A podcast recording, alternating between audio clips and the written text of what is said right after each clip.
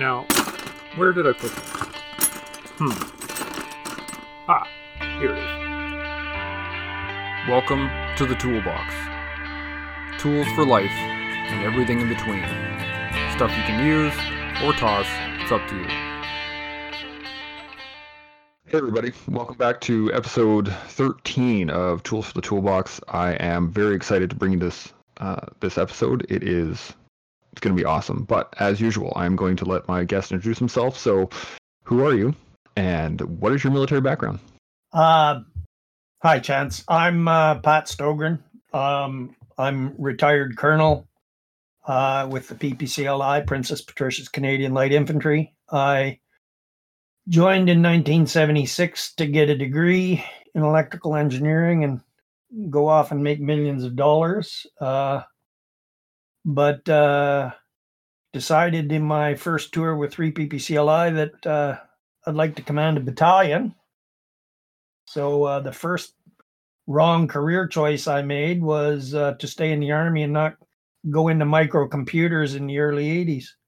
But um, so I, I served uh, a healthy amount of time on regimental duty. Um, served with the Canadian Airborne Regiment. Uh, served a year in Bosnia as a military observer, and then capped off my military career commanding uh, three PPCLI in uh, Afghanistan in Kandahar in 2002. It was downhill from there on. Um, I, I, had no more ambitions in the military. Uh, became a green collar worker because I had been told that I wasn't by General Hillier that I wasn't earmarked to command a brigade. So I considered myself to be a green collar worker, but that worked into my plans because I'd only ever set my sights on battalion command. And um, uh, so I had a couple of good jobs and was in a key planning position for our the Canadian Forces return to uh, to Afghanistan to Kabul this time, um, and uh, uh, actually contributed to the Canadian plans for the return to Kandahar in 2005.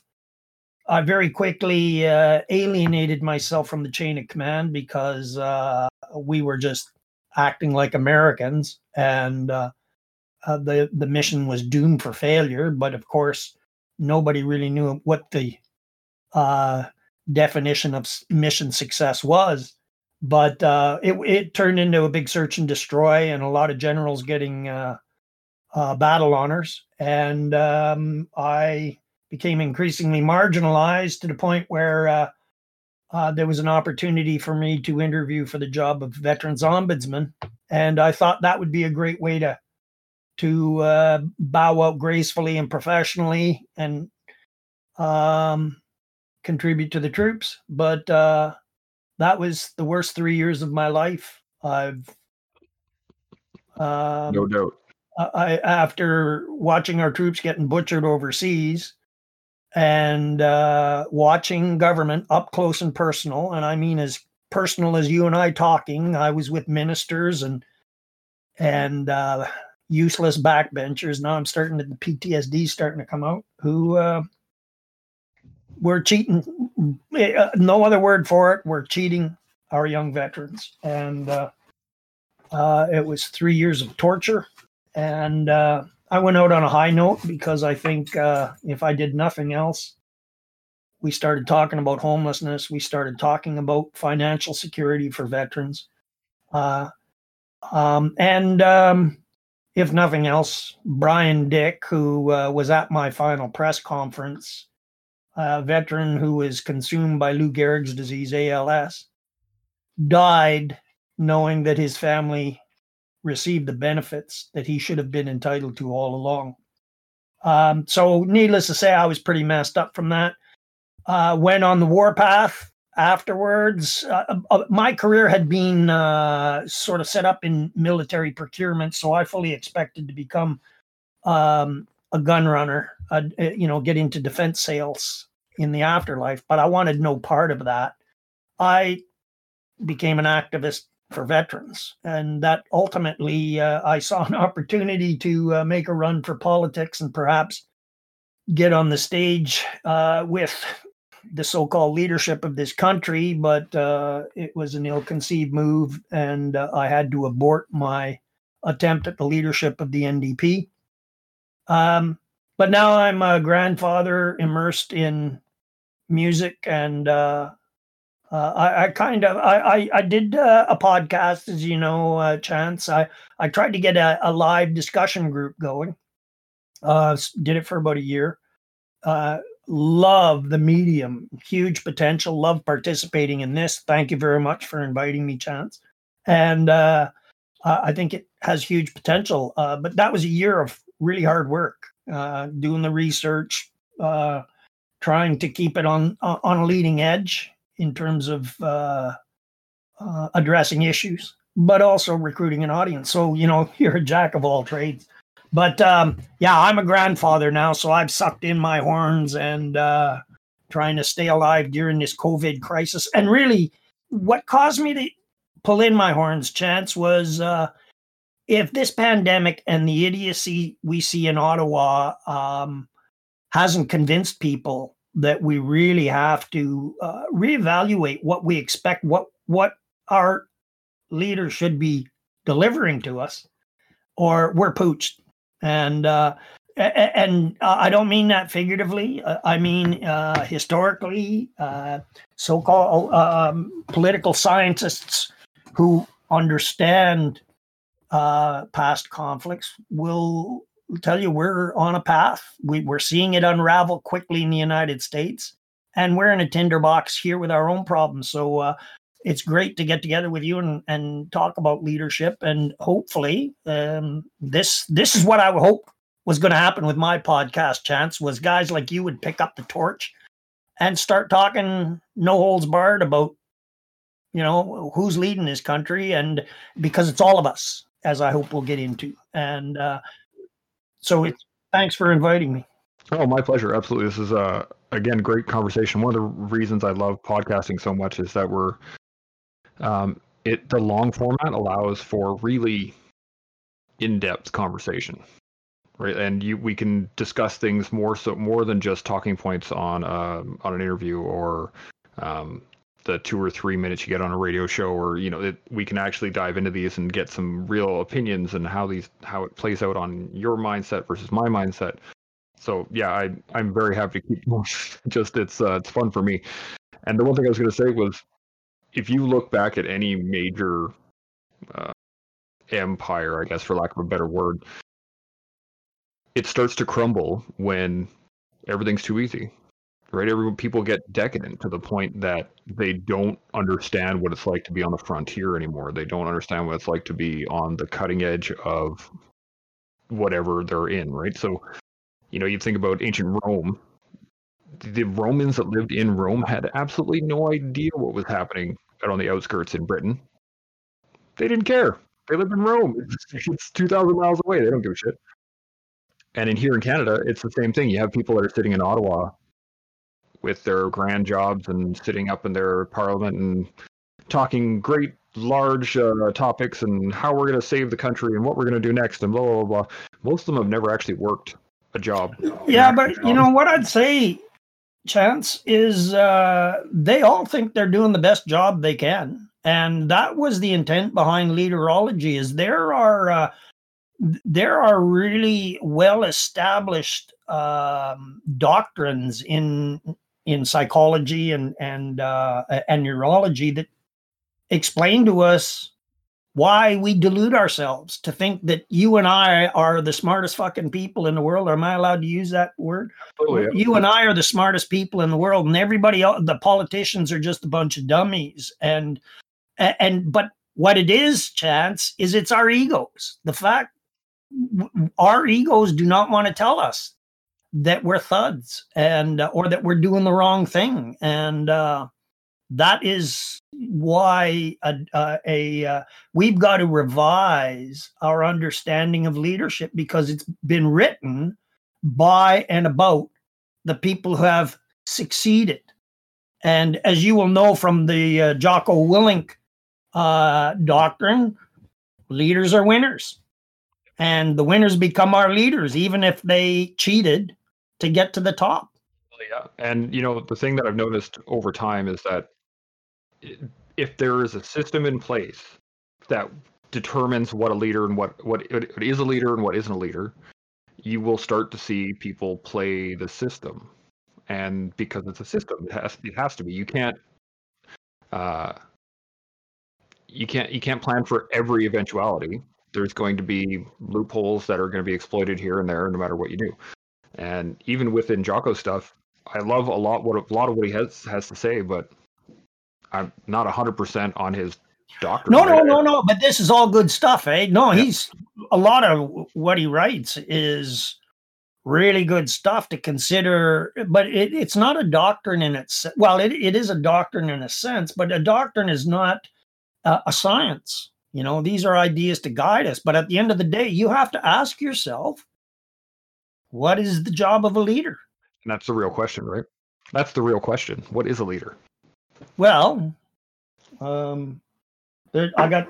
I don't know if you can see my library here. I got dozens of shelves from people that like to think they've explained what a leader is. Uh, but why are we melting down? You know, I, I'll get, get back to your your thing about the uh, why empires crumble. It's a lot more complex than that, but uh, Oh, it comes back to egos again, Mhm. and competing egos, and uh, and you know, Sun Tzu, uh, like the the dragon, is about to emerge again after two millennia. Um, uh, the Chinese Empire is about to emerge, and the uh, book of Sun Tzu, which I carry my little copy with me and have now for 10 years, uh, is all about psychology of leadership. And um, we have perverted it in the West um, to the point where it's all about winning. And the books get written about the winners. And uh, it, it takes years. And politics is a great petri dish for us to examine. Uh, the warts on the politicians, the kind of despots and tyrants that they really were, don't emerge until the historians start going through the files and we find out that we have been duped, especially in Canada. You know, we go back right now, it's topical to be talking about the uh, systemic racism in Canada. Well, it's all characterized by our government's treatment of our First Nations people. And that goes right back to Sir John A. Macdonald. And I'm sorry, folks. Um, our successive governments to this very day, Prime Minister Trudeau was praised by Gord Downie on his final uh, concert uh, for bringing fresh water to First Nations people. It's all smoke and mirrors. And that is going to explode in our face. That will be the collapse of our empire. Already, we saw we see law and order starting to break down. Uh, nothing like in the United States, but uh, ironically, that's caused us to become more smug about our system here in Canada and and our approach to leadership. When in actual fact, um, I can say categorically that uh, I have seen the Americanization of the Canadian forces since uh, I served with them. I was under command of an American colonel um, in 2002, and I was proud of the difference, what we brought to the fight. But successive um, generals have very much uh, Americanized our approach to business. I think a lot of them got got kind of used to the fact that the Americans were just there, and especially with Afghanistan, right? Well, it's it's deeper than that. Um, I, Like, I don't know them personally, obviously. Our chief of defense staff served in the the the uh, um, American Joint Headquarters in Naples. Uh, NATO, it's a NATO headquarters, but it's American. We we have been trying to emulate the American forces. General Hillier was one with the American forces, and quite honestly, um, right from mm, Operation Mountain Thrust uh, in 2005 when we went on and the media billed it as the biggest search and destroy operation since troops had arrived in Afghanistan. Well, it didn't work in Vietnam. It's never worked. It's not an approach to settle an insurgency. And it's no surprise that the Taliban handed us our ass and showed us to the door yeah, the you know and it's not through no fault. Let me Yep. let me qualify that, Jeff. It's through no fault of the troops. You know, uh, uh, our troops were first class warriors, and uh, much like American troops in Vietnam, we never lost a firefight. Um, we've lost troops, we've lost warriors, but um, uh, that doesn't win wars. That wins yeah, battles. Exactly. And we train generals to fight wars, and sadly, that's why I left the Canadian Forces. Chance. Yeah, it's one of the hardest things to to to really look back on, especially from being there and knowing what it was like, and the fact that you know anytime they stood up to us, we handed them their ass two times from Sunday, right? Like it it didn't matter that we kicked their ass every day, every time they stepped out the door. They were kicking us out, kicking our ass in the long game, right? It wasn't about whether we took Panjwaii again because they knew it, we didn't have the ability to just sit there for 25, 30, and, 40 and, years. I don't want to get into a talk about the strategy, but yeah, you know, we can argue about the significance of Panjwaii also in terms of uh, of the uh, the grand strategy, if you will, but there was no grand strategy. So without a, a larger strategy of how are we going, what is the end game, all of that becomes like the troops, ref- and this is long after me, the, the idea of whack a Taliban, like whack a mole. That was troops from the 3rd Battalion were telling me that's what it turned into. There was a strategy at NDHQ of mowing the grass we're just going in there to mow the grass again. That's where I decided it was time for me to leave. Like to me, that was just grotesquely unprofessional because you all we we all heard it, Chance. We heard the talk about the Taliban, or we have the watches. The Taliban have the time. If a conventional army doesn't win, then or or or or no, um, well, something about if you don't win, you lose. And uh, Anyways, all of these buzzwords came out. General Hillier was great with the buzzwords, but at the end of the day, now the Taliban are basically dictating the terms to a president who's had a gut full of the carnage. Um, well, I, I think I, I think Kandahar was hugely, hugely uh, doable for Canadians, hugely. But I knew from Mountain Thrust that it was doomed yeah the thing that what uh, i took from it was you know in uh, about face by hackworth he was he, he said you have to out g the g right? Talking about vietnam you have to out guerrilla the guerrilla. you can't fight an insurgency as a conventional force in terms of conventional maneuvering and think you're going to win. Like it just you have so many well it's funny you bring up hackworth though? I've got a couple of books of his on my shelf uh, yeah. One given to me by a young officer when I left the battalion, but the first one that was given to me was his first book about face, where Combat yeah. Hackworth talked about. Now it's been a long time since I read that book. It was given to me by a uh, Patricia uh, brother of mine who uh, I followed into Bosnia, and he was leaving. He says, "Here's a good book for you to read."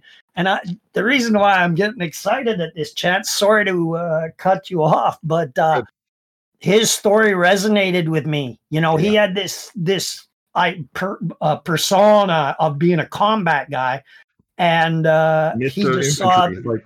the lunacy yeah. of what the generals were doing, and that's what happened to me, Chads. Like yeah. I, I can relate to Colonel Hackworth on on the highest level. Absolutely, uh, you know, I I really pulled a lot out of that book because of the fact that it was a it was an evolution right? It wasn't just a general writing a book Good about, point, uh, oh, you know, whatever. Well, he never made it to a general. Blah, blah, blah. No, but you see a lot of those leadership books from generals who talk about grand strategy and this is how you lead troops and blah blah blah blah blah. But with Hackworth, it was you know he wanted to be a soldier. That's all he ever wanted to be was a soldier. And he got to a point where he realized that he couldn't be a soldier anymore. Right? Like it, it's it is a massive evolution to go from everything you've always wanted to be to actually not wanting to do that anymore. that is a uh, a massive transition in your own head. Tell me about it, Chance. I was devastated uh, taking off the uniform. I, like I had no my as you know when I interviewed you on my podcast, uh, I was in the martial arts my entire career. Three people shell. I was known as the Fight Club, and uh, when I was a commanding officer. I, I, I love everything about Army.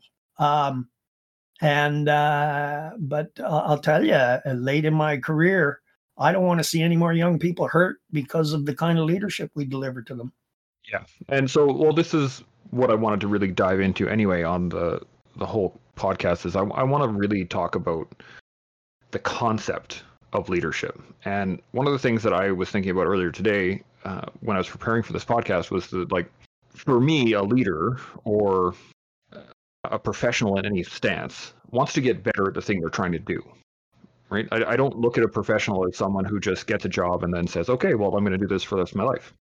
It could be a professional job, but someone who is a professional in that job is someone that strives to be better every time. And when I think of leadership, I think of someone who is going to study leadership as a skill set, not as like a, oh yeah, I'm in a leadership position. But I'll tell you something, Chance, that'll get you nowhere. of course. Not truly. Yeah. Um, because I look at it in the military. There's a great book that's worth a read called Barking Up the Wrong Tree. Mhm. And it talks about two different types of call them leadership, but really chieftainship, two different types. There's what I would call institutional, and then there's moral or feral leadership. And institutional, uh, to get ahead, you have to be a kiss ass. You have to cultivate mentors. You have to, uh, especially in the officer ranks, and we can get into this when we talk about leadership as whether it's a form of manipulation or uh, a way of influencing people. So institutionally, you want to uh, um, you want to be a bag licker. You want to make your boss happy. You don't want to speak truth to power. And I saw the two types of officers in uh, in the army. Um, I saw the careerists, the guys that gave me the EBGBs, and then but they're all generals now.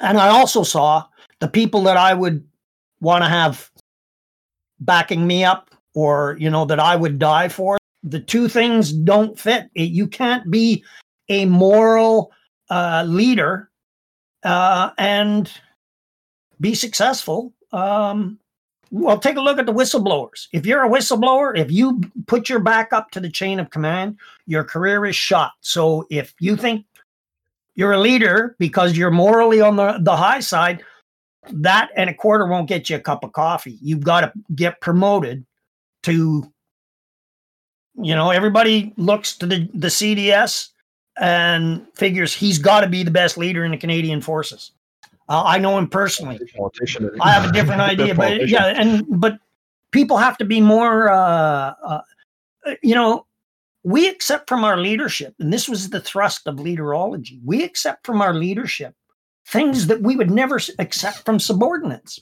We kind of shrug and go, "Huh." Like take the pandemic. Great topic to be talking about right now because there should be plans in place.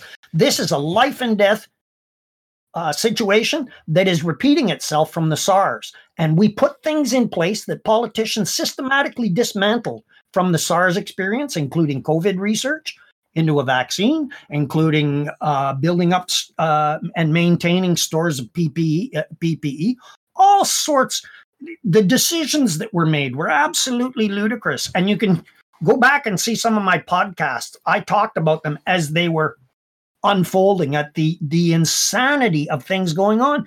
But people just look to the the uh to mr trudeau and his you know uh his um good looks and and calm demeanor and they say ah he's a great leader. he's a great leader but he's dropped so many balls you know like the one thing that should jump out at people right now is he's he's imploring provinces to come and tell him what he needs. You know i'm here for the provinces. Is that leadership chance? You know tell me what you need and i'll look after it. He's the one that has the army with an nbc capability uh, uh, uh, you know what's happening there that's all the black art kind of thing. But uh, he's got the uh, center for disease control or whatever in winnipeg. He's got all of the assets why isn't he leading? And why aren't canadians instead of fighting each other about whose leader is better erin o'toole or jagmeet singh or uh, justin trudeau why aren't people saying what the fuck? There's a reason why people are getting fed up with masks chance. You know why? Because nobody's told us what the plan is. It's masks yeah. on, masks off. We go from one warning to the next warning, and people are getting fed up with it. It's about time. And instead of us fighting each other over whose leader is better, let's just back off and say, hey, you know what? Trudeau, you've had a go. Who's next? You know, one of the things uh, as you were talking, it reminded me of uh, Afghanistan. We're we're we're so busy trying to figure out who's in charge that no one's actually giving us uh, a reason to fight. Oh, like, chance! If, if someone I, I come up with a side, like I, I, just mean like if someone were to come out and let just flat out say, okay, here's the plan. We're going to wear masks for the next six months. We're going to close down this, this, this, and this. We're going to see this effect, and then we're going to move on to plan stage two. If we don't see this effect, then we're going to move on to plan B, and then move uh, on. Chance, like, if Chance, you have, have no idea lineage. how fucked up it was at NDHQ. Yeah, you have no idea. Oh, I, I and uh, the fact that uh, um, there are professional officers who are just carrying, uh, senior officers who are just carrying on as if, you know, this should have been our Vietnam. I've got another bookshelf uh, here about the psychology of inco- military incompetence and crisis in command.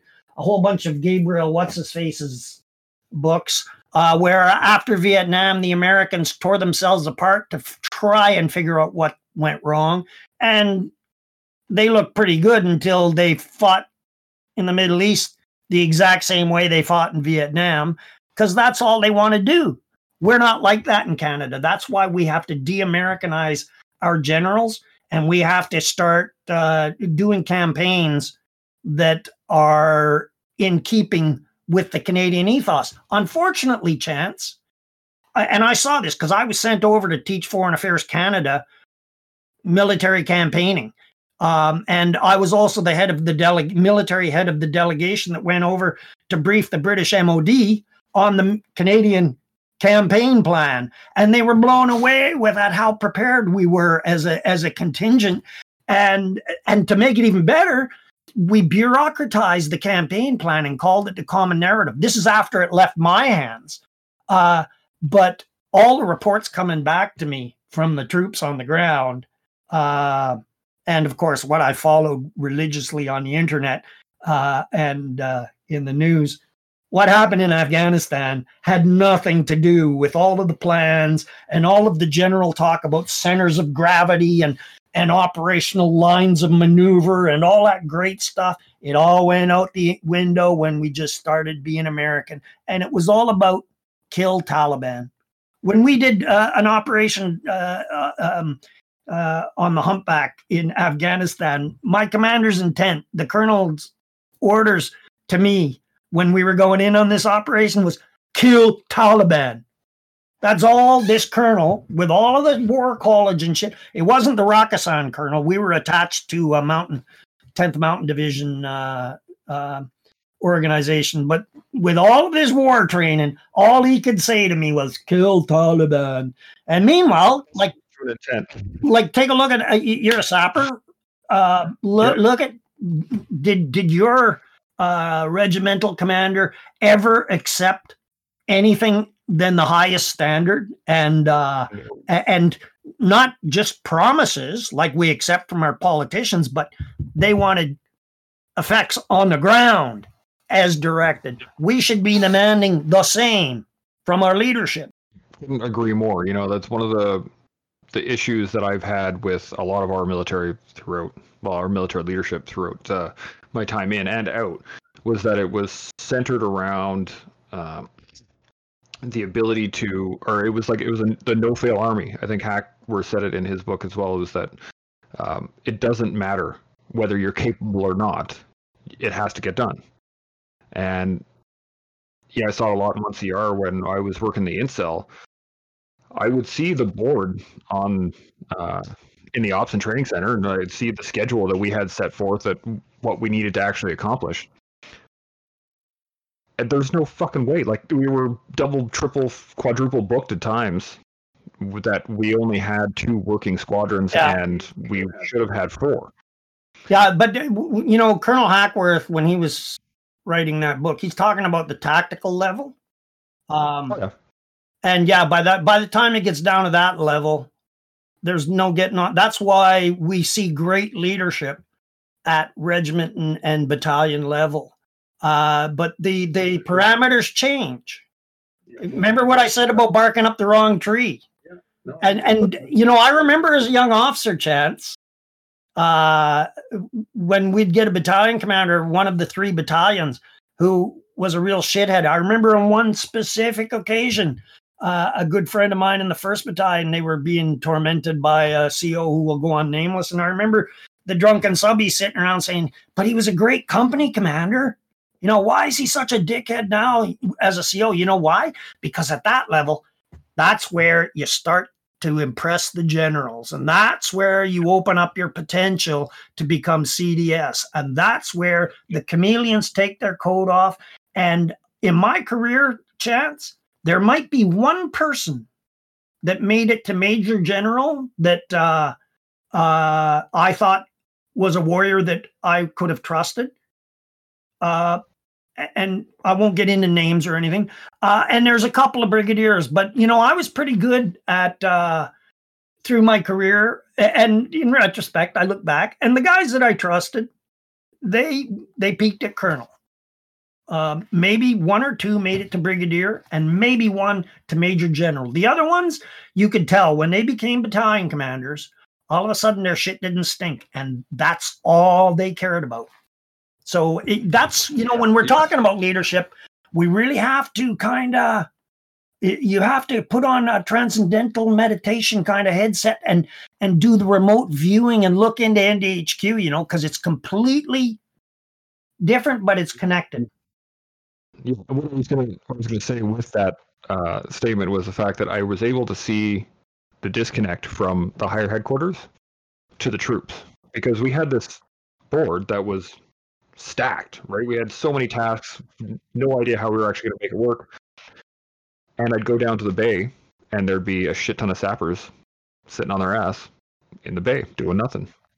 And there was this random disconnect because the guys that were down in the bay going like, "What the what the fuck are we doing here?" They talked to their sergeant, and worked their way up the train, and it would come down that oh we need you for said task that no one was actually doing because they wanted to impress their the next level up they said yep i can get this done no problem like it's a no it, the no fail starts to fall down it's like the timing issues you know when somebody says seven o'clock I want everybody here at seven o'clock, and then the sergeant major says, "Okay, I want everybody here at six fifty-five, and then the but see that's uh, warrant on level down. That's the beauty of the army, eh? and that's why I have this pathological commitment to troops because yeah. at, that level it becomes no bullshit eh? people's lives are on, on the line so you have to have that make can do make it happen attitude and sadly this is why it hurts so much that at a certain point these generals that like a lot of troops here worship these pricks and I've heard them talking behind closed doors, and I know what their priorities are. And I've heard from bureaucrats and elected officials. You know they're they're not adverse to telling stories out of school about that general or this general. Like it's it's a very very uh, self-serving kind of world. They're insulated from uh, uh, the realities. And you know like through my leaderology thing you know i, I just empathy, for example. You know, like Karen McCrimmon is a veteran and she's a member of parliament for uh, Stittsville, JTF2 area of the hill there. And she believes she's empathetic to the veterans' causes. Uh, and she's a good person. I, I think she's a washout as a bobblehead. She's done nothing for nobody except maybe her constituency. And I'm talking about her in this way because she's a leader and she should expect this kind of uh, of attack, but uh, empathy is a line of sight, fire and forget missile.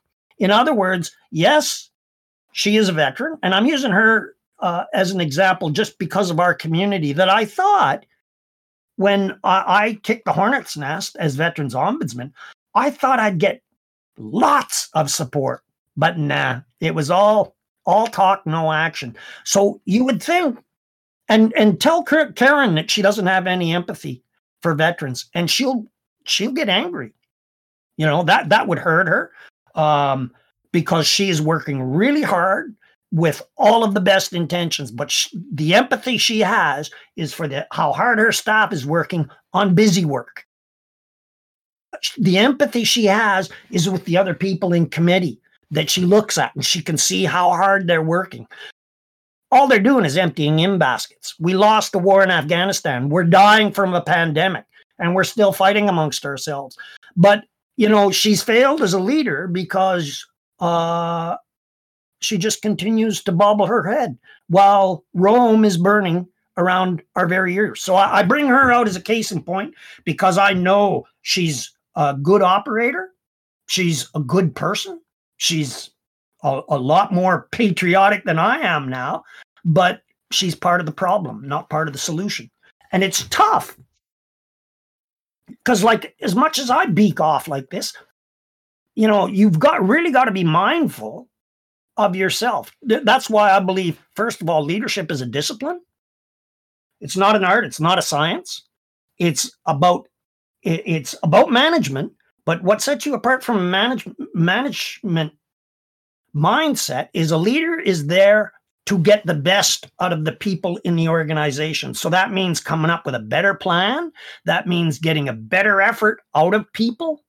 And that means uh, uh, contributing if if you know to the the greater good so it's not just the team but it's what that team is providing to the people around it you know and so that's a great leader not only leads your organization really well but has that ability to influence that for that unit to influence everyone around. That's why like the canadian troops in afghanistan were brilliant. I went back as a tourist after i left the ombudsman's office and all of the uh, when i went to the villages the locals would talk about the canadians eh because they patrolled different. They had something else Yeah. going for them eh? Uh, One of the big things I noticed, at least for between the Americans and the Canadians when we were patrolling, was we were like I think is what you said earlier, right? The um, the concept is who do I have to kill, right? Am I going to kill that guy? Am I going to kill that guy? Am I going to kill that guy? Whereas we were, how do we, how do we see like which one is which one is good or bad? Like just that fundamental switch of who are we looking to kill versus who do we need to separate yeah yeah yeah just changes the, the, the way we interact with people and the look on our faces and just the, the body like even though we're carrying machine guns and we're doing stuff i mean i could sit in the middle of a village with a machine gun on my chest and not look threatening Oh, Right. hey, Chance, I saw it firsthand, you know, because we were, uh, when we went to Afghanistan, 3rd Battalion Patricia was slated for disbandment because we didn't need all that infantry. We were going to be, uh, remember that? Bigger head, smaller body. We're going to build command support battalions and see be- behind walls and all that sort of bullshit. Well, so I went to Afghanistan and we were wearing, we were, you know, like the Beverly Hillbillies. Yeah. But what we had were troops that had courses up the ass. They had numerous tours in in Bosnia or all those shitholes that we've sent troops. Yeah. And what I found and th- is, you know, back in the, the 70s and 80s where we were dismissing peacekeeping as a it's an also ran. We're training for war. This is just something we do to keep us busy. No, no, that was leading edge world insurgency, fifth generation warfare. Um, it was about rules of engagement. Like the old doctrine used to be humanitarian aid, push them in the ditch. We're going to fight the Soviets. You know, that CIMIC was an also ran thing. It's gone ass about face now. And uh, what I found when I, I got over there was we had these troops who could put on the serious act, like they went hunting Taliban seriously, but these were the peacekeepers. And I said, holy shit, we have the best counterinsurgency army going because we had NCOs who were quite comfortable social patrolling, eh? But, but they could also pick out the shitheads and the dirt bags. Now, it was a different culture in Afghanistan, so it took them a while. But our NCOs, after a while, you know, they they picked up on it. And that peacekeeping ethos, you know, firm, fair, and friendly uh no it was beautiful. It's it's almost bringing tears to my eyes now because the troops just turned. And i asked them you know we didn't have the shit fights that happened later on but i certainly went looking for them. And uh, our troops never let me down. It was a very proud moment but still they didn't go all gung-ho and stupid eh? They, they were ready for a fight. right. The the troops were totally bought into it, right? They they were Uh, extreme ownership. You know exactly right. They're they're looking at it as my job is X. I need to do this job to the best of my ability with what I have right now. Yeah. And you know, I saw it uh, in Afghanistan too. When we got there in 08, we had tons of NCOs who have been to a, you know two, three tours already. Some guys who were there in 02, some guys were 04. Oh right? yeah. And we had some of the best leadership developed for that combat area Oh yeah. with No, no. the massive amounts of experience. And uh, I like I, I can't uh, talk about them enough because they were fantastic.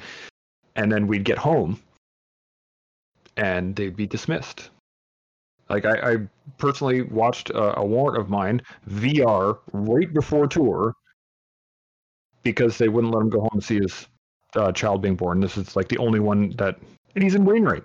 Like it's in Edmonton. It's a, it's a weekend, right? Go home. Tell me about it, chance. No, Right? no. Yes. No, no. Yeah, What I I mean is like yeah. the, the key is buy-in, right? Like in order to get anybody to do anything you want, you have to get them to buy into what it is you're trying to sell.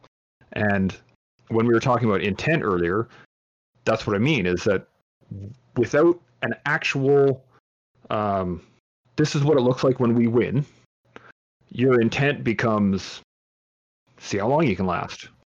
Yeah. Really. Yeah. Well, you know, so let's examine that concept of buy-in. Like taking it so so you you you learned it in the combat sense. Take it for leadership, civilian leadership. How how do you get buy-in now? Or how do you what do you buy into? What do the people buy into? Why are things so fucked up? I think that's why you had so much trouble getting um, people to, to back to stand up and go, "Hey, what the fuck is going on here?" Because they're not looking at it as a direct leadership. I think there's a disconnect between, especially our politics, because we're not actually voting any one person in, right? Like I, I have no say over who the leader is going to be in a party unless I'm part of that party. So I have to pay to then be a part of this party, and then I have to uh, throw my vote in to see who the leadership person is, and hopefully it's the guy I like. But if I'm not part of any parties, then I just have to sit around and vote for my local constituent and hope that he gets a majority over the whole country. Like it, it becomes the the disconnect between our leadership from a uh, civilian to a politician is so extended that I think people just don't they either they don't understand how much power they actually have by voting and being part of uh, being involved in politics, and the other part of it is they don't care. They don't they don't see it as anything changing. They're so complicit, I guess, with the system that they just don't care. So to get them to actually Well, buy no, no, you so have- you're making a big statement there. I, I think they care. They care too much, and uh, they're uh, they. The problem is, is they care so much that, uh, and to quote General Patton, who I used to, uh, is they take counsel from their fears. And uh, I, I say that because I, looking at this pandemic, I would have made some hard decisions very early on because I used to uh, have under my command when I commanded the Joint Operations Group in Kingston the Chemical, Biological, Radiological uh, Incident Response Squadron. And uh, I knew that a pandemic was 100%, and I knew it could be serious. Um, would have been a whole lot more serious if there were people dying in the streets, like uh, instead of in long-term care facilities. But uh, uh, I thought that the fear of death would have created buy-in for a whole bunch of civilians, where I was trying to preach moderation, breaking down these political divide and conquer, because this is. If you want to get into the history of conflicts, it all starts with politics. And we're at the end of a cycle now. Uh, the Ottomans and the British empires have died in the last century. The Americans are collapsing, and it's going to be fucking horrible from here on in. Uh, it's just the way it is, but it starts with politics and politicians going at each other.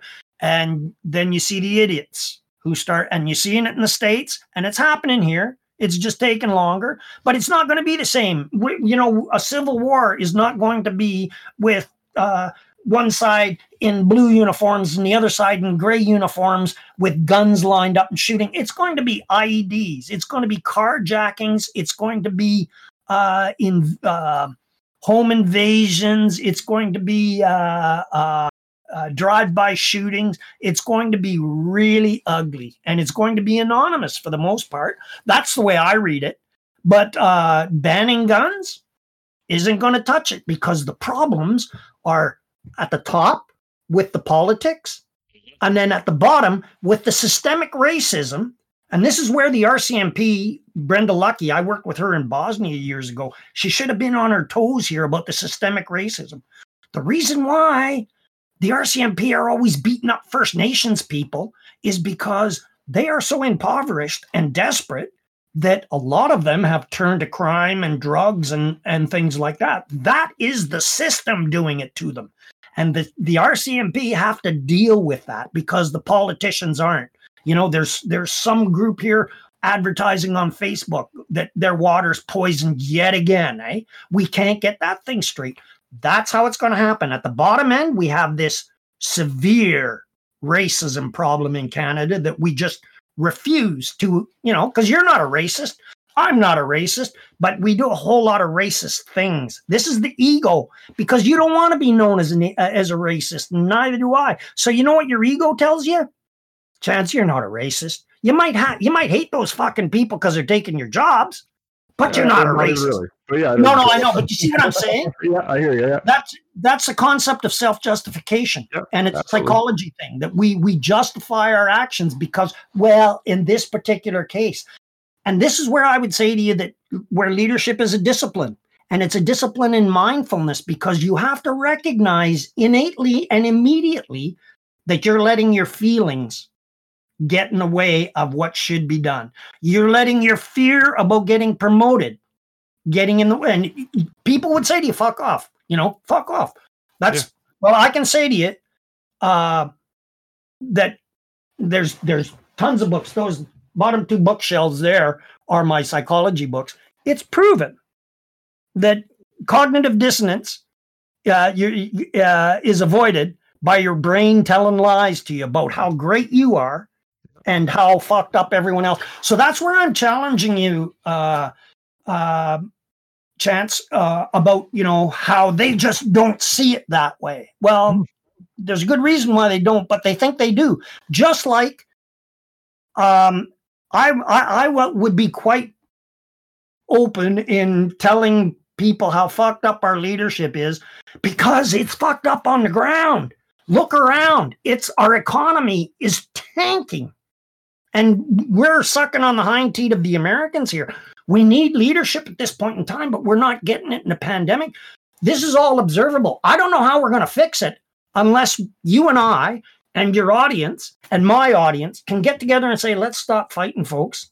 Yeah. Like, let's just demand that whoever has the mandate, whoever has the hand on the throne or their head in the throne, is delivering.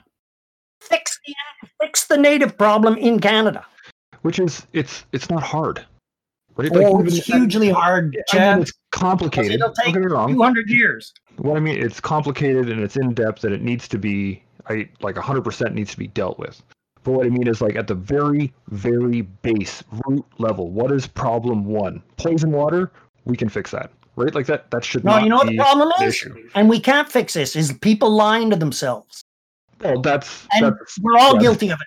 And that's yeah, this is why we have to have the frank arguments or the discussions, not to win, but then uh, you know w- the leader should be the judge who doesn't think he knows it all or she knows it all, but like a judge, takes the evidence from the prosecution, takes the evidence from the defense, applies that to the law, and eliminates bias as much as is humanly possible because it's impossible to do it completely. But we expect our judges to be fair and impartial. We should expect the same of our leaders. Oh, for sure. And that's that's what I mean is that if if it was actually a, a problem in uh, the politicians' eyes and the leadership's eyes right now, if it was actually a problem that people have poison water in your own country, it would be fixed. Right? It that is at, a, if all of a sudden Edmonton or Toronto, oh my goodness, Toronto started getting poison water, that would be solved instantly. Right? So it wouldn't even be a question going to the House of Commons. It would just be, yep, fix it. And yet nothing's being done when it comes to the native land, right? Like it's this is what we were saying earlier: leadership versus manipulation, right? They want. But they you, want you know what the difference is there? You know what the difference is there, Chance? Hmm. It doesn't hurt us personally, and this is where the ego comes into it. Yeah. Because I, I talked to people on Facebook for 10 years almost, and then my podcast to try and bring these things out. You know, the the displays of police violence that we see on TV. But people would come back to me on Facebook, and I did this for 10 years. This is how I created leaderology. I would put out feelers to see how people would respond. And, you know, people that I knew that were good operators in the military and police who absolutely refused to accept that there are bad cops. You know, my dad, and I got this. My dad was a cop and he put on his uniform and he was, the whole family was scared every day and that, and he never, he never choked a guy out or whatever. But it doesn't matter. You were wearing the uniform. You were one of the Queen's cowboys and the Queen's cowboys are killing people. And it's not the problem with the cowboys, it's the leadership Oh, for sure. who have failed to slam dunk the Cowboys, who allow them to get through the recruiting. I always point to the leadership.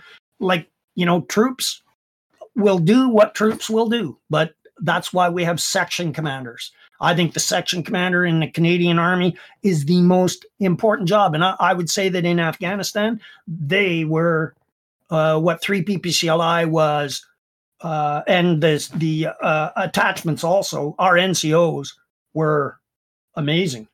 Yeah. You know, You know, I, on one side, they had the the troops uh, ready to act as savage and you know as you guys all experienced in war, but they were always there as the calm kind of uh, you know. And I used to r- remind them, you know, you're there to keep the Canadian values going, eh? Because you're going to do and see some horrible shit.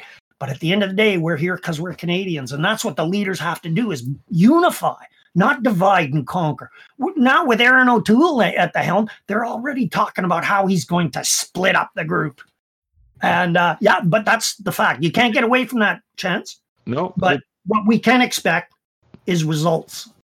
Yeah, and you know, one of the things that uh, you just said that kind of piqued my uh, my memory on that was that I actually had a. I agree with you 100. percent Section commanders are the vital piece of the Canadian military because they influence everyone from the chain, from the bottom to the top, and I mean that because they are teaching the junior officers, like the sergeants and warrants, are teaching the junior officers how to lead. They well, and let me ask the- you something, uh, Chance. Um, in in your experience in the uh, in the uh, engineers, uh, did did when your CO left the unit, did he not get a, a banner or a, a flag or something? Yeah, yeah, there was always something that he got some. What uh, about squadron commanders? When a squadron commander left, didn't they get a provo- Oh, yeah. did, when a section commander gave up command of the section? Did they get anything? Nope. No, kicking the nuts. And and in the infantry, section commander, sergeant is the only real commander in the army. Yeah. They're all uh, uh, everywhere else. They're uh, sergeants major. Yeah. Um, but a section commander. And when I was in the PPCLI, I tried to get. I wanted to have it when you got your section. I wanted to give you a plaque with a bayonet on it saying most important job in the army because I would send section commanders off in Afghanistan to do like we we had uh, uh, there was an attack on the palace in Kandahar and there was a bunch of bodies and stuff and we they needed a squad for security right away. And uh, so I sent Sergeant Austin's section while it went through the company but uh, and then the word came back well send an officer with them from the Americans. And I said no we don't do that. Yeah. um, you know, there, here's a sergeant with 15 years of operational experience. Like, uh, Yeah. but all that to say is, you know, we we look up for our leaders. We don't look down. That's just the section commander. But so important. So well, important. you know, uh, I don't know if anybody's ever asked you that question. Why don't, if there's that freaking important, why don't they get something special? Now, yeah, a, a sergeant gets to walk around with a sash and a stick, but Yeah, that's yeah. that's the sash and the, that's not Yeah, the command thing, eh? Because you get a pace stick when you're a bigger NCO. Uh, Anyways, such an important job, but Yeah, we dismiss it. one of the things that uh, I've always said with the sergeants, uh, I had so I got two pieces of information very early on in my career uh, from sergeants that uh, really kind of stuck with me. The first one was you want to get into the sergeant's and warrants mess because it's the only mess you can get into that you have to earn your right to be there. And everything else, like right, somebody commissions into the military, you got to go through basic and all this other stuff. But once you're at the unit, you can go to the officer's mess.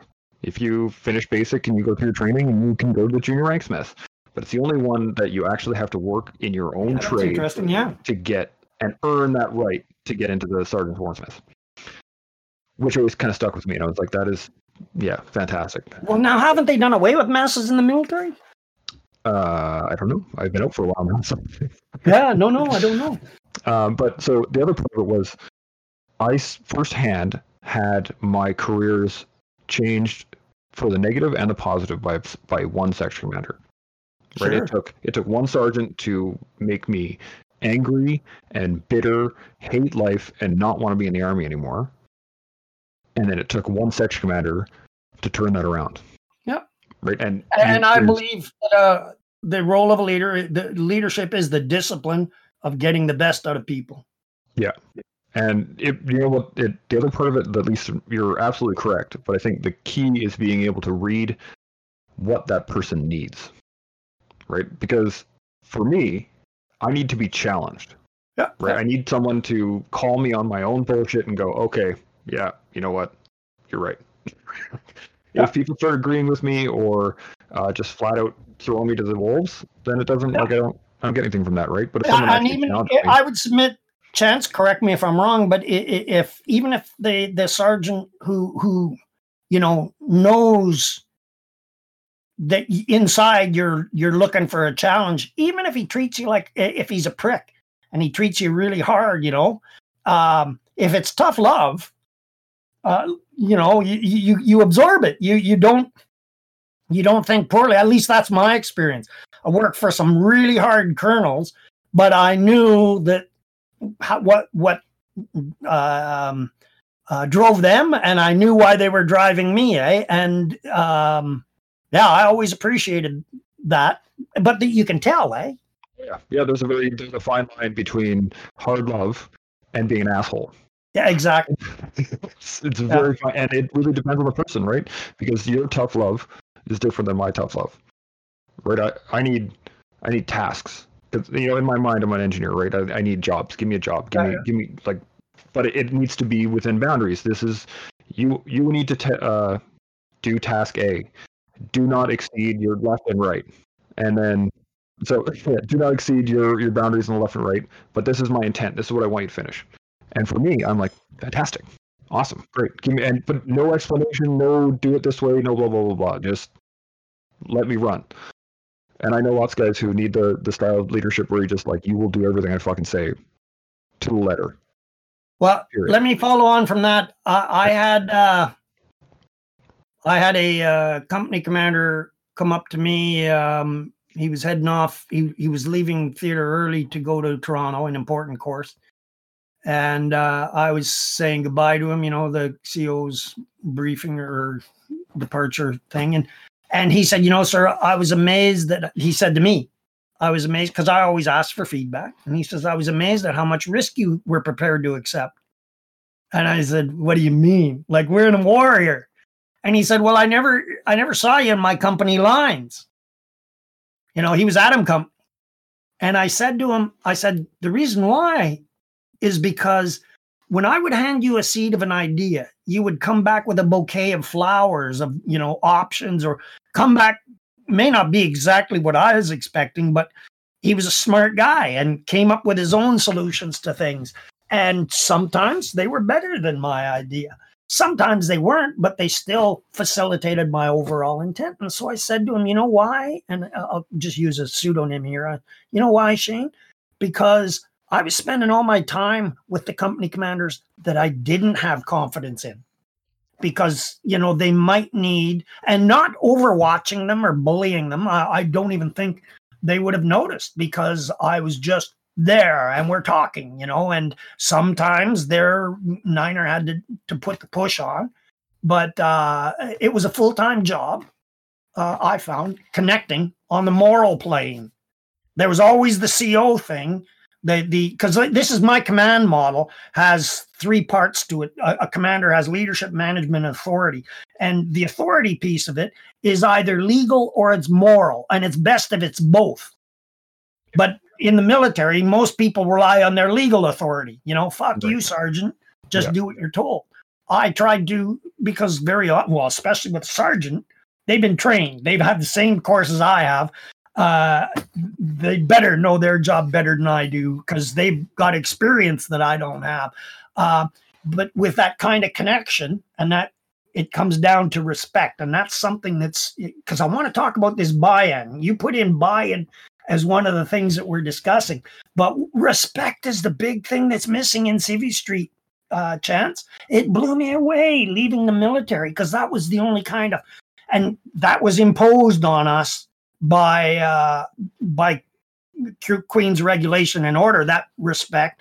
But I, I remember I got contacted by uh, on Facebook, God bless Facebook, by a, a sergeant who commanded my weapons det when I was a company commander, and he just gave me an attaboy and said, you know, you were the first company commander that actually asked me my opinion and and you know because that's how I learn how good these guys are, eh? And yeah. or and so I was always putting it, it's a test. It's a way of testing your troops and not do or die. But uh, but this has got to be 25 years later, Chance. And he contacts me and he says, you know, I really appreciated that. Yeah, and I know. said, well, you know, I respected you as a sergeant.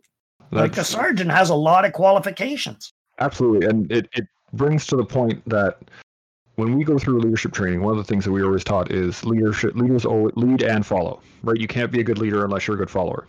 And I it, disagree with that. Well, this is this is what it never. I really disagree with that vehemently. That's that's army bullshit. No, no, just let me explain. So it never clicked in my head because I was always thinking straight up and down. Right? I was thinking you follow, and I will lead, and from above you tell me, and I will follow. And it never clicked in my head until a little as you were talking. Uh, it brought up a thing that I was thinking about a while back. But anyway, um, the the ability to lead and follow is to be the be able to be a leader, uh, in air quotes, but giving away that leadership and then just following along. Because yeah, sure, you're the man in charge, great, but who's the one doing the job? The guy on the ground. So you have to get him to lead you by telling him kind of what I, I'm beating around the bush, but basically it is that, as you said earlier, you give him an intent. This is what I would like to see happen. And then you're going to follow him with his plan because he has the buy into his plan. So he's going to go do it. And you just kind of sit there and go. Yeah. See, here's here, here. This was another thing I was trying to do in leaderology. There's, uh, have you read any of Colonel Boyd's work?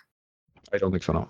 Okay, are you are you familiar with the decision action cycle? Observe, orient, decide, yeah. Act. Yeah. Well, when uh, like because the army doctrine, and I've got a a, a, a presentation that I got off Strum Galloway, a, a famous RCR guy, and one of his key points is to be a good leader, you got to be a good follower. I disagree. I wanted to have a battalion of leaders following me, and so in the in the Boyd cycle or the decision act, observe, orient, decide, and act. And what you want or what I wanted was at every level of command, not to wait for orders, not to wait for the plan. It's the Orient box. You got to build this. So in the Orient box, okay, you have certain attributes that you want to you want to uh, um, bring out in people, and in the person there are skills, knowledge, and attitude.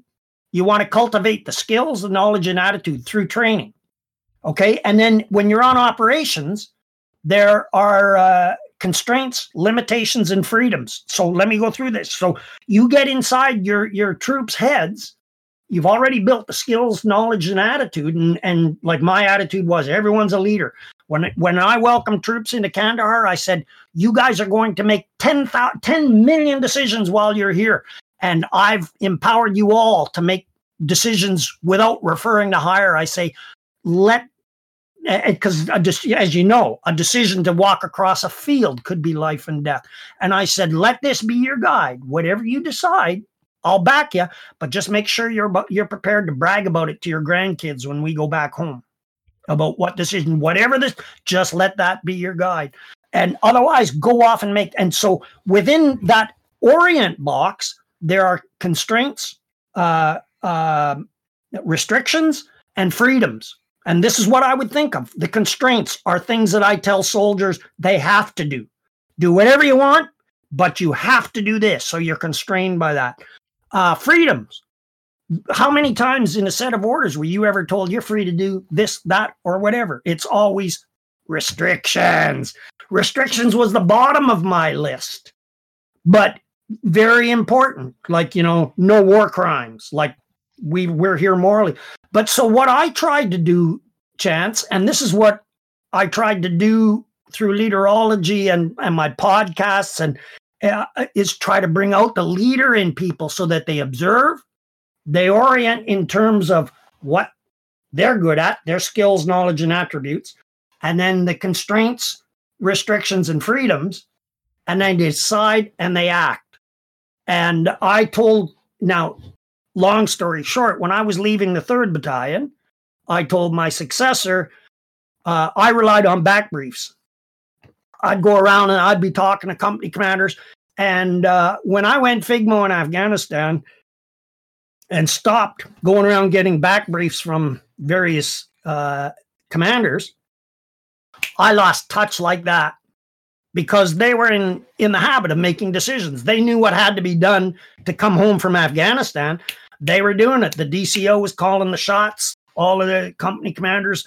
And before I knew it, I was so I said to my successor, you know, uh, I was kind of uh, this is my approach to maneuver warfare, and uh, uh, but he went the other way. He tightened down the ropes and and uh, was more uh, centrally controlled. Now both ways work. You know, we, we've all had COs who were the best section commanders in the world by their own admission. Yep. Because they commanded every section in the battalion. Yep.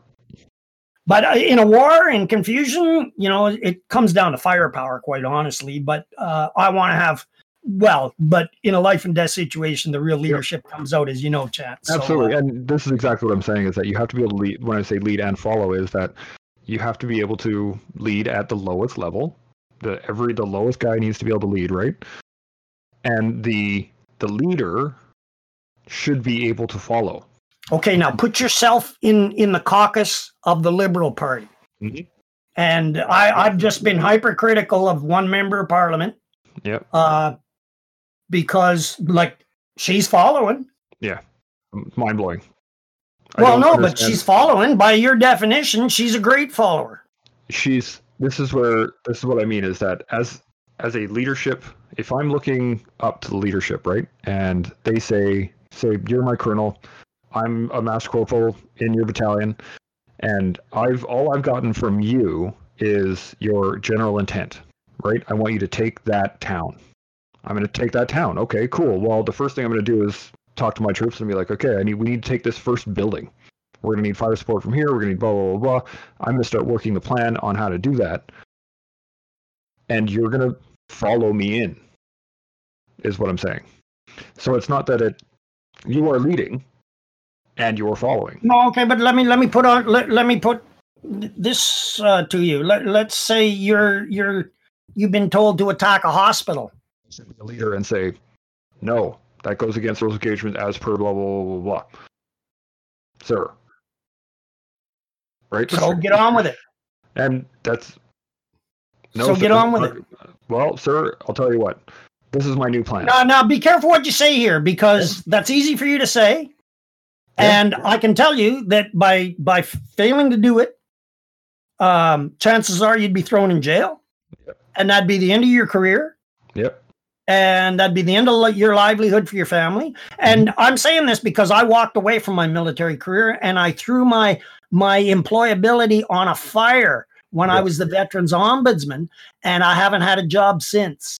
And Yeah, you you look know- at you look at Snowden, you look at these levels, and this Yeah. is why you know you got to be you got to take yourself out of this picture when you're looking at these people uh, uh, up at the higher levels, because if you don't follow, you're fucked. Look at Yeah. JWR within Trudeau. You know she did the right thing and stood up to him. She's fucked. She I don't know if she'll get in again, but she was thrown on the heap and uh, forgotten about. Now we can question her integrity or her intentions and all that, but the fact of the matter, you don't follow, you're not getting promoted. Your career's probably at the end of the rope, and uh, uh, yeah. So Well, that, that you know, it's happened to me. easy for you to say because Yeah. you went into battle, and at that point in time, you just assume that our presence in Afghanistan was legal. Mhm. Yeah, just like you know, we assume that Omar Khadr was a terrorist. Well, that's interesting. That's debatable. I mean, my opinion on that Oh, is, it's uh, it's it's conclusive, but we'll never end end that because there's a whole bunch of people that believe in their heart of hearts. And another thing that psychology tells us, and it's been measured and proven, that it takes way more uh, evidence to change a person's mind than it ever takes to to uh, Yeah, yeah. set their bias in the first place. And Yeah. once that bias is set, people are blind. I'm blind. You're blind. And unless you have a relationship with your subordinates, like I had with mine, where certain guys would come and say, uh, with all due respect, Colonel, that's a fucking stupid idea. I got in yelling matches with my uh, legal officer, and she came back uh, afterwards and apologized. I said, What are you apologizing for? You know, I didn't take her advice. Uh, and she, French Canadian uh, passion, I guess, or whatever. But I like that because I was even more convinced after the facts came out that what I was doing, and it turned out that it was the correct thing to do. But without that kind of feedback, you know, the, all of the stuff doesn't come out. So it takes a bigger commander to have that kind of a relationship. And there were times, I'll tell you, Chance, where uh, a certain major, who I think he's a three star now, uh, tested me in front of everybody by, you know, because maybe what I said was stupid or something. And you gotta, you gotta make make an example of them at the time and make it, you know, quick and painless and all that, and and not belittle the person. But uh, the tendency is if you let people speak their minds, they will. So you gotta make sure you're not, you know, going to Well, overreact when they tell yeah. you how fucked up And- you are.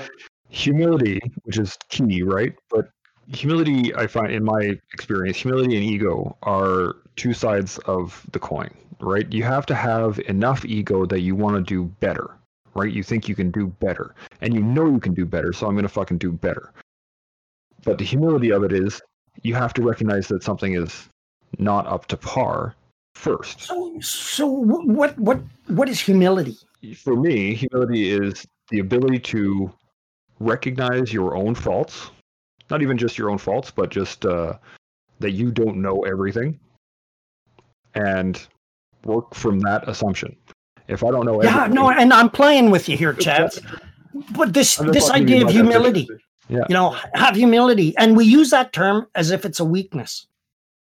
yeah, I, I, I, I've No, humility. I got no humility. You know, I don't like to get humility on me. I'm a hardcore army officer. Oh yeah, uh, yeah, I see what you're saying. Yeah, yeah. But no, but it, and that plays on people's minds. But Yeah. you know, there is nothing subordinating, nothing disgraceful in apologizing to someone.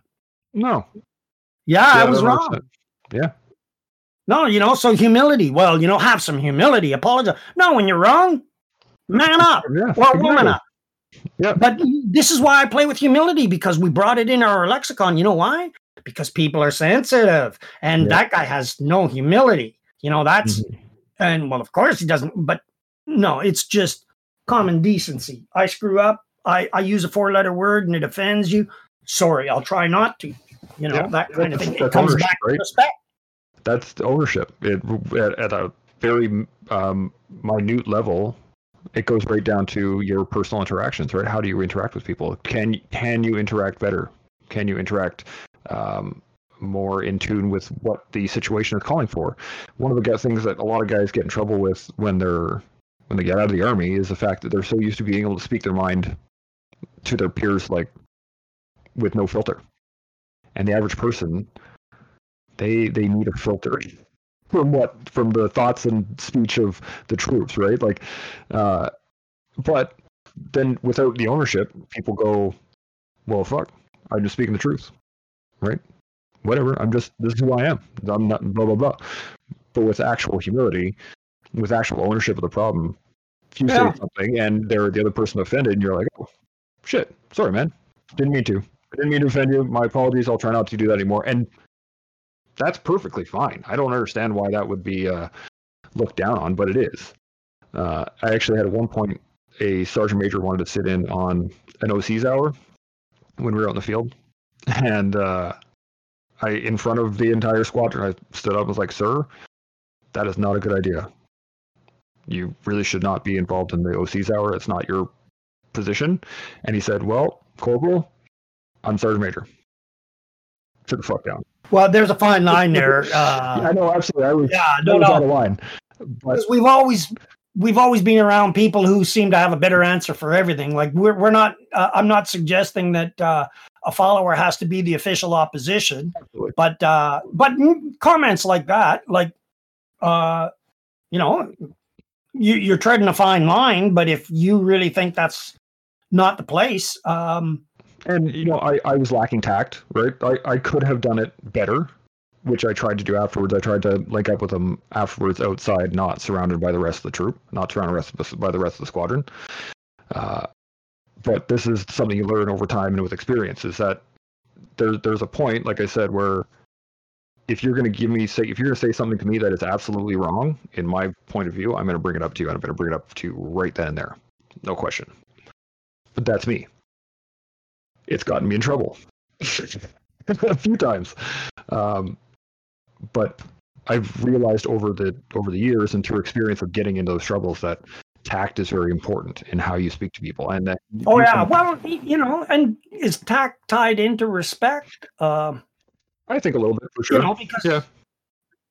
I was bitter uh, like at the time i was bitter i was an angry bitter corporal and i really didn't give a shit. I was fig- i figured i was going to be getting out after this next tour anyway so who the fuck cares?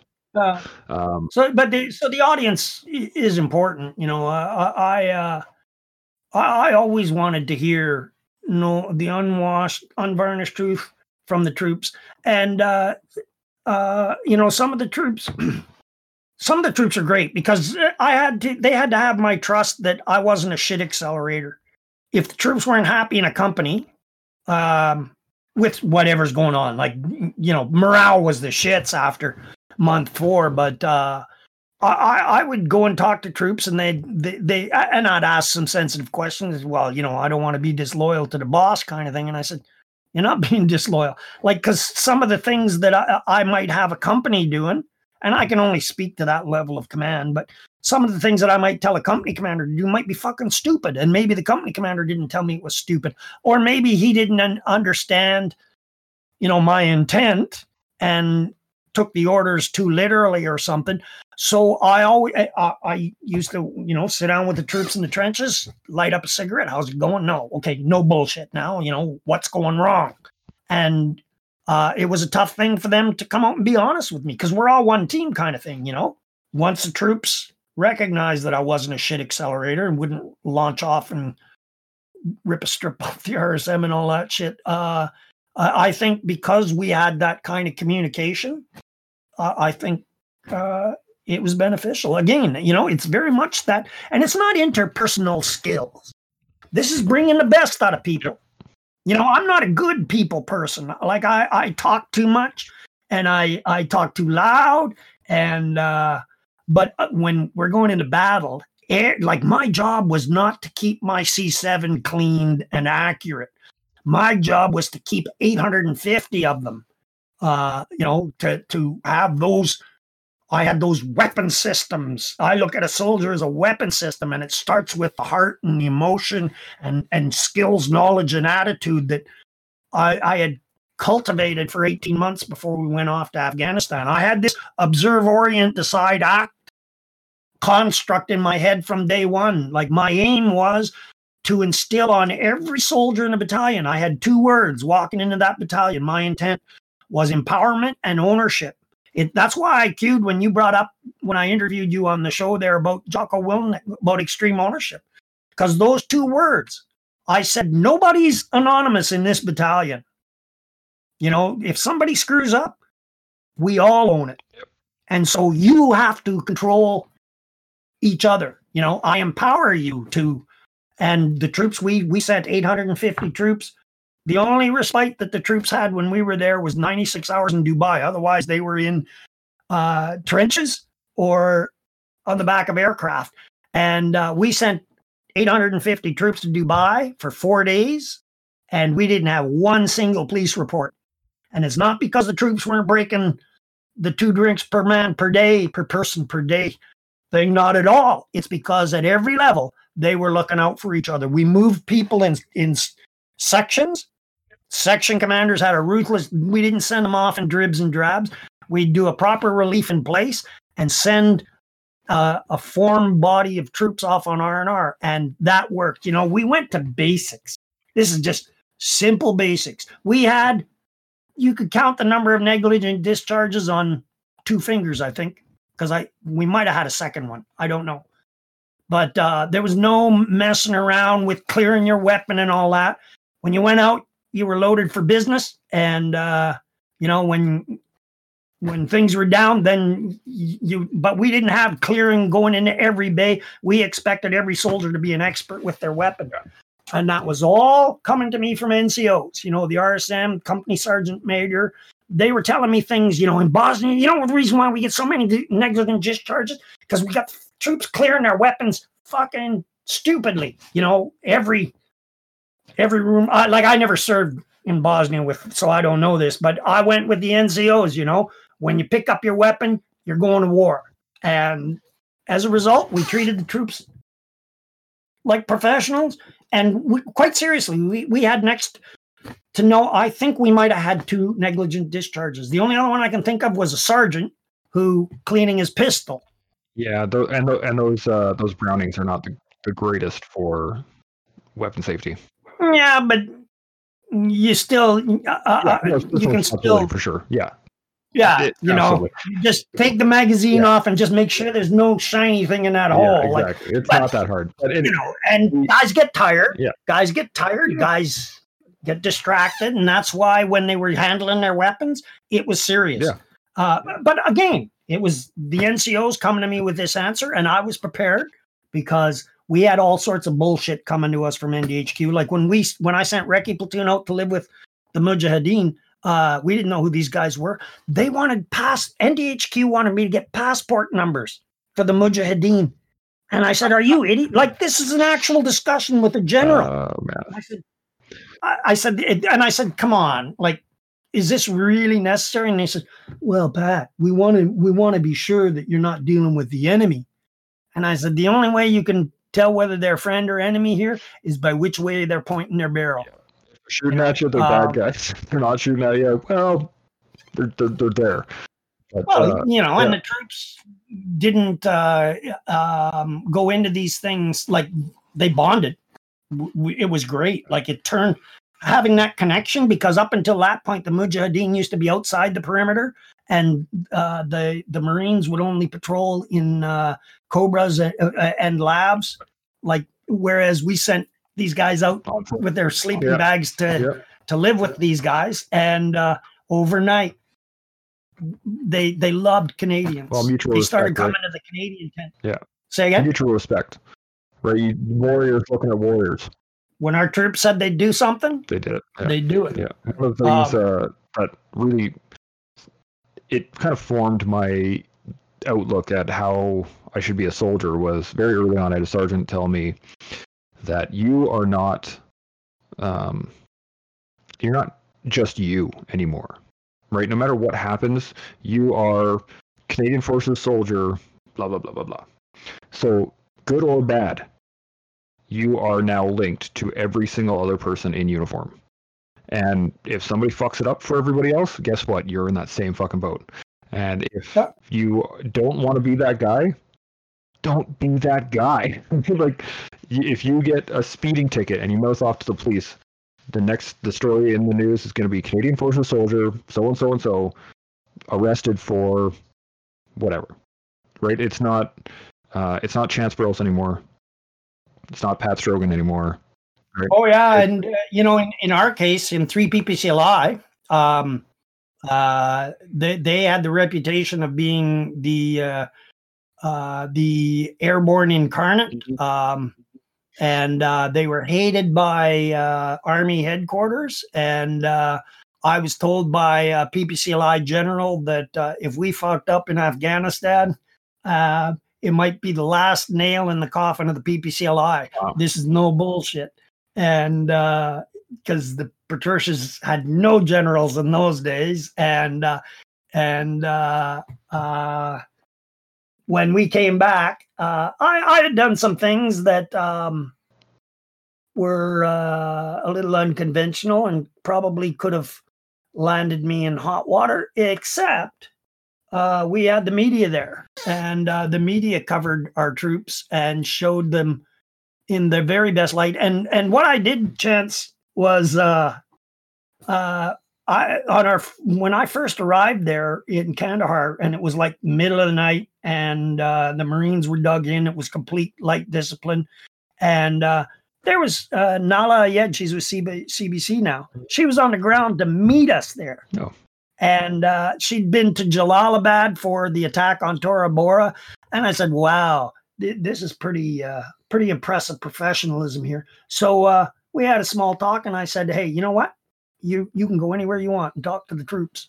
And uh, initially, the troops, because they weren't accustomed to this, but I figured in the back of my mind, if the press and I got burned by a couple, but for the most part, um, I would impress upon them, you know, our lives depend on you keeping operational secrets. I said, uh, so you know names dates places and all that and so we had an agreement but still they were allowed to the troops were very uncomfortable with that because they uh well because they'd been brought up wrong but after they saw how the press just reported and stayed out of our way and they weren't exposing us to danger uh, i think one of the reasons why uh, um let, let's say any uh any bad blood didn't spill over when we came back was because our troops really impressed the media uh, because they were taking, you know, Stephen Thorne went up on Tora Bora with the troops and he saw the sappers because we were we blew off the side of that mountain because if there were any caves we were going to find them Yeah. and uh, we had chopper load after chopper load of beehives and the guys were just anything that looked like a cave um, so, uh, but Uh, yeah, uh, and then we had guys going off on patrols, and uh, the troops won the hearts and minds. Uh, no, it was my operation um, was a uh, the manifestation of a, of of observe, orient, decide, and act, and that was kind of because you know we all thought we were airborne troops and we were special. JTF two was kind of new, but you know airborne troops are independent and so observe, orient, decide, and act. That fit into the ethos of the troops, and they didn't let me down.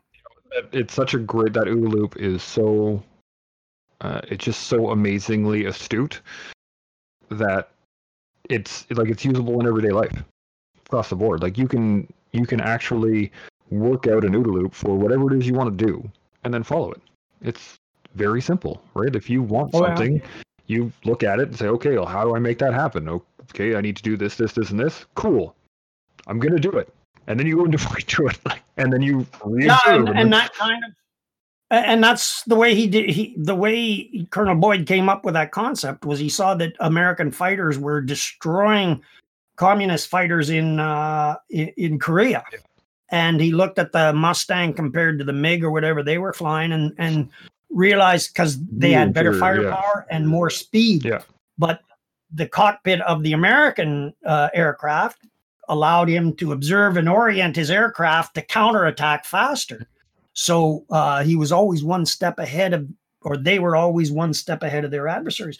Well, Colonel Boyd was a history prof at uh, the Marine Corps University in Quantico, and uh, he reverse engineered all of these campaigns, and he realized that the organizations that would win the fastest were ones that everybody was watching and could orient and move with great he used the term agility not speed. So it's changing directions exploiting opportunities. You know it comes down to like we were talking about jujitsu. Yeah. and uh, it's the same thing you know you feel a little not not much pressure here so you jam troops into it or anyways i'm getting carried away here No, it's but that's what i exactly right. loved about my time in the army Yeah, and you know, it is one of those uh, the lessons that I think a lot of people don't learn, the average person, um, because they're never really pushed to that kind of level, right? For like people that are into martial arts, we get into this because we we enjoy it. It's not because we want to get punched in the face a whole bunch of times. It's because we actually enjoy the, the strategy of it. And any martial art you go into is going to be like that. But the average person, like there aren't many martial artists in the world all around like when you think about it in terms of the uh, vast population of the world 7 billion people there's maybe a few hundred million martial artists you look at military guys who are actually you know uh, combat prepared or combat veterans even less right you're maybe millions oh yeah right and No, and that's the danger of looking at, you know, I, I, like even a martial artist. It doesn't necessarily mean you have the proper um, attitude towards it, and because we're not homogeneous, eh? No. And uh, um, it's the same thing with Black Lives Matter. Like, yeah, there are uh, professional criminals that are taking advantage of that movement, and uh, so there's, you know, but at the end of the day, it's about racism, systemic racism, and but yeah, there, there's even in military, you know, it it it takes uh, curve right well, it takes a collective effort. Like the the whole idea, you know, I say our success when I go back to the negligent discharges and the uh, and the R and R in Dubai. Uh, it was a team effort. Every like you know everybody screws up. Uh, uh, and maybe gets a little drunk at the wrong time or whatever.